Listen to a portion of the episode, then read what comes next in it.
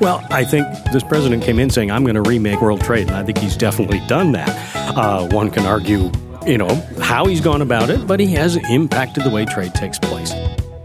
Welcome to In the Driver's Seat, a podcast on managing financial risk in your grain operation, brought to you by ADM. Good morning, Holly Donato here, and welcome back to this podcast. The tariffs and counter tariffs with China hit hard last summer, and we're going to hear from a trade analyst about whether that's expected to change anytime soon. But first, I want to welcome back Doug Rosa. Doug leads the producer origination efforts for ADM in North America. Good morning, Doug. Good morning, Holly. How are you? Good. Specific to the trade war issues, um, what's what are your thoughts on the fact that that drags on? Well, trade wars have been kind of the top news item for almost a year now, and there's been lots of things. We, of course, had the market facilitation payments uh, to help take the edge off of the, the trade war issues, especially as it relates to soybeans, but uh, across the board. So that has offered a little assistance, but you know there is no plan for that program continuing, and you know the trade talks uh, you know are ongoing debate ongoing discussion and nobody really knows what exactly will happen or when it will happen. So it's one of the things that we're paying attention to. It's not the only thing but it's one of the things that we're really keeping an eye on the situation was really on everyone's mind when I was down at the uh, Farm Futures Business Summit in Iowa. And um, Roger Bernard was a trade analyst with Informa who spoke. And I caught up with him afterwards, and he summarizes his points in that conversation. We're going to join that now. And with me now is Roger Bernard, who's a senior policy analyst with Informa Economics IEG. And he talked with farmers today about the trade picture which has been, of course, dominant in headlines throughout this year. Um, first of all, just give us a, an idea of what Informa Economics does and provides? Uh, we're a firm that provides information, intelligence, and analysis of uh, issues uh, regarding agriculture, trade, uh, various commodities, uh, transportation, energy, uh, you know, a lot of the factors that affect U.S. agriculture, uh, be it agribusinesses, farmers, they cover a fairly broad brush. So you've certainly been busy lately analyzing the shutdown and the uh, trade uh, negotiations with China. What is your outlook for a settlement with China? First of all, top of everyone's mind here. Well, I think what's what's going to be important for everybody to really understand about this, it's going to take longer than most people hope and most people expected when this whole process started.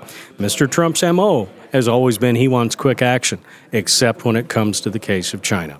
Let's keep it in perspective, too, from the fact that the issues that this administration is seeking to address with China are things that have unfolded over a course of years. So it's not going to be an overnight snap of the fingers and things are taken care of. It's going to take time to get the issues, the big issues in this trade situation, really resolved. And that's the matters of intellectual property protection, the uh, what the U.S. and other countries say are forced technology transfers by China on the part of businesses, U.S. businesses or foreign businesses that want to do business in China that that's part of the uh, you know process. And of course, the Chinese deny that that's the case. So uh, you know, it's going to take a little while, I think, to get those things resolved. So agriculture has felt like a pawn in this uh, impasse we're having. What are your survival tactics that you recommend farmers um, do? You know, I think there has been some benefit for farmers coming from the uh, uh, market facilitation program payments that the uh, Trump administration has put together. Uh, that's one thing that has helped them. Uh, farmers, too, though, have uh, also, I think, done some, uh, you know, solid marketing, too. Some farmers at least have, uh, you know, marketing their crops, in this case, in particular, soybeans, at prices which were, you know, potentially profitable. So when they get that additional money coming in from the market facilitation payments, it helps, you know, ease some of the pain that they're experiencing. But the bushels and things that maybe hadn't been priced, those are going to be the ones that, uh, you know, farmers might feel a little less uh, happy about, uh, you know, in the end run. You say that March will be a really important time to watch the U.S. China relationship. Why is that? Well, March 1 is the end of the 90 day truce, if you will, that uh, President Trump uh, and uh, Chinese President Xi agreed to in Argentina, that neither side would take additional actions on the trade front while they tried to negotiate a deal. That ends March 1, and already the administration an, has announced that March 2 Tariffs on $200 billion worth of Chinese goods will rise from 10% to 25% unless we've had enough progress. So it's going to be extremely important to listen to the tone of comments from both sides on how whether or not we're getting the signs of there's progress. Where are we going in the big picture? Are we, you said there's no such thing as completely free trade or completely unfree trade. So, but the pendulum swings. Where are we going? Well, I think this president came in saying, I'm going to remake world trade, and I think he's definitely done that. Uh, one can argue, you know, how he's gone about it, but he has impacted the way trade takes place. I think if we get some of the changes that this president wants to make, uh, especially when it comes to China and some of their practices that they've used, and their Belt Road Initiative, which is really geared at broadening their supply chains and you know making their uh, you know uh, ability to bring product into their country and export product out of their country. Uh, that's been a very important focus for them. So I think maybe slowing that down might you know temper their growth in the world trade picture.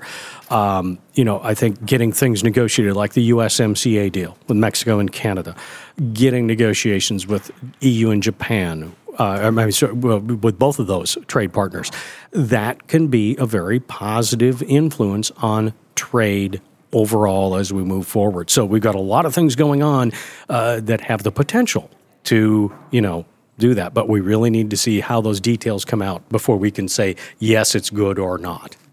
Under this new Congress, uh, is there going to be substantial changes made in the deal with Canada Mexico, do you think? There's very few countries in the world that would like to negotiate with all 535 members of the U.S. House and Senate. Um, so it gives them the ability to do these things. What's going to happen is you'll see issues that lawmakers raise potentially addressed in what would be called probably side letters or potentially side agreements to the USMCA deal.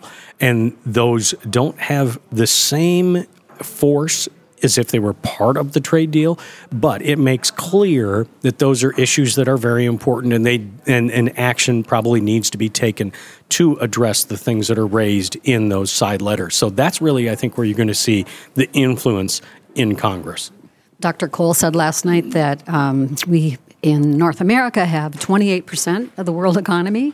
And so we really need to be a powerhouse in the North American agreements. So you agree that that's really critical? Yeah, that's. I mean, if you know, you've got to work and play well with your neighbors.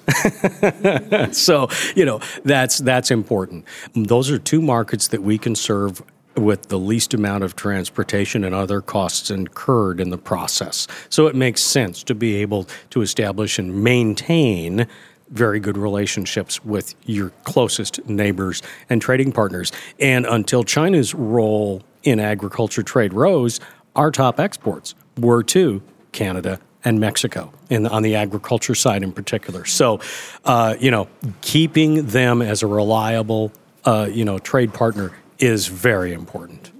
Overall, then, are you bullish on trade?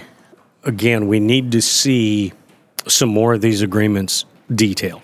I think the USMCA deal uh, is a net positive, um, especially for agriculture, because the biggest thing was agriculture wasn't wasn't negatively impacted via the USMCA negotiations. We got some additional access to the Canadian market for dairy and for poultry.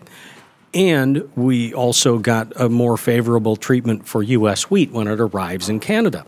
So there's, you know, there's some positives in there for U.S. agriculture. So that deal overall, I think, will be, you know, continue to be a net positive because I think NAFTA was a net positive for U.S. agriculture. But these other trade deals that are pending, we've got to see how they all shake out before we can really say, yeah, they're going to be good or mm, not so good. You say there's some good signals, though, because of the relationships that farm country has with President Xi in China. Yes, yes. Uh, you know, when, when Terry Branstad, the Iowa governor, was named as the U.S. ambassador to China, um, his relationship with President Xi goes back into the 1980s. And when when he was named the ambassador to China, uh, the the response, the reaction out of China was, ah, our old friend Terry Branstad. They value relationships. So we have with Mr. Branstad and President Xi a personal relationship. And that can go a long ways, I think, in this whole process of U.S. China trade. I think we have to end on that really positive note. Thank you so much for your time, Mr. Bernard. Well, Doug, you were probably hoping for a more definitive answer from uh, Mr. Bernard on that trade issue. Yeah, I think we all are, but it's nice to hear from, you know, an analyst that's outside the walls of ADM. I mean, we pay a lot of attention to this topic inside, but it's nice to hear perspective uh, that he offered about the trade issues and and probably China is the biggest one. You know, um, China is the the major a major trade partner for us, so we're super interested in China. But yeah, there are a lot of other issues uh, at play as well, and I wish, like a lot of you, that we could you know, get some clear answers and clear timelines and put this issue to bed and move on. But um, that is uh, not the case today. So, headlines in general are uh, swirling around farmers. We've got news of this African swine flu. We have, you know, other things unresolved as far as right now, this time of year with acreage decisions and South American weather. What do you think farmers should be doing to kind of stabilize their operations? Yeah, it's a good question. There's so many things that we don't know, and uh, the safety that I find, um, the resolve I find is is usually to focus on the things that we do know, and you know there there's things that we can do to put a good solid foundation plan in place, and then we can adjust um, as news headlines come, as things change, as we get into planting season, as these other events happen we do need to adjust, but starting with that foundation is an important piece.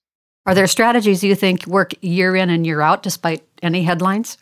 Well, yeah, I think there are. And I think it starts again with a foundational plan. And I'll, I'll offer up four points. And I'm not saying these are the only four things that you need to consider, but you got to start somewhere. And for me, I think these make a lot of sense. And, and so, number one is you know start to plan around price targets. Um, many times that is that is a break even.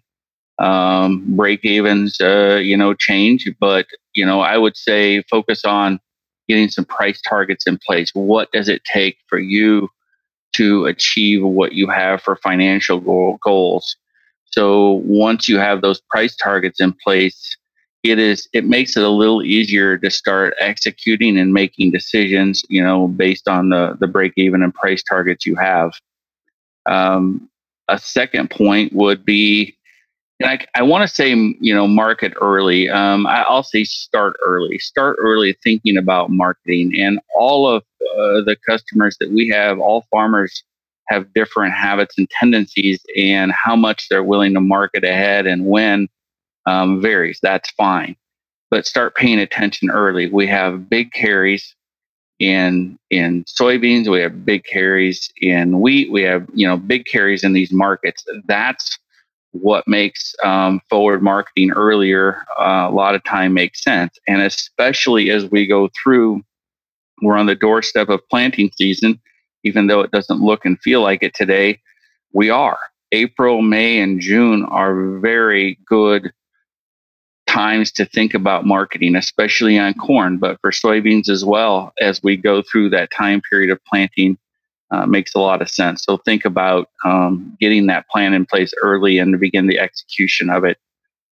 The the third one is is really ties directly both to both of the other ones, and that is, you know, especially as you get busy, go to the field, you have a lot of other things going on. Find a way to get some offers in place that can execute when you're not paying attention to it. So you get some price targets in place, put some offers in place. We have a, a an offer management application, ADM Offer Management. It's an app that you can download on your iPhone or Google Play. It works great. But if that's not your cup of tea, find a way. Call your merchandiser, call somebody, and get some of those firm offers in place so that things can execute even when you're not paying attention to what might be happening within intraday markets. And the, and the last one I'll mention is get someone to help and assist. Uh, we would love to do that for you. Um, my my promise is that we will help you plan for your best outcome. And if it's not someone from ADM, it could be your spouse, it could be a friend, it could be someone that helps keep you grounded. And when you start to second guess the plan you have in place, oftentimes those piece the, those people once removed can can help you refocus and and may help you make a better decision if if there's an adjustment that's needed. So getting some assistance um, someone you trust um, we would love to earn that trust as well. But those four principles planning around price targets and break evens you know getting a plan set up early and and marketing early if the opportunities exist using those offers and getting some assistance are just really four very basic principles that will help people manage through the chaos that ensues in these markets every day. Thanks, Doug. Uh, those are all good ways to kind of news proof, I guess, your farming operation this year. Fingers crossed regarding trade, but uh, if you need to learn about the strategies that Doug talked about, go to admadvantage.com. You'll find your ADM team listed there as well if you just enter your zip code. Thanks for listening and be well managing your operation. This has been In the Driver's Seat, brought to you by ADM. To learn more about managing financial risk in your grain operation, talk to your local ADM representative or go to admadvantage.com.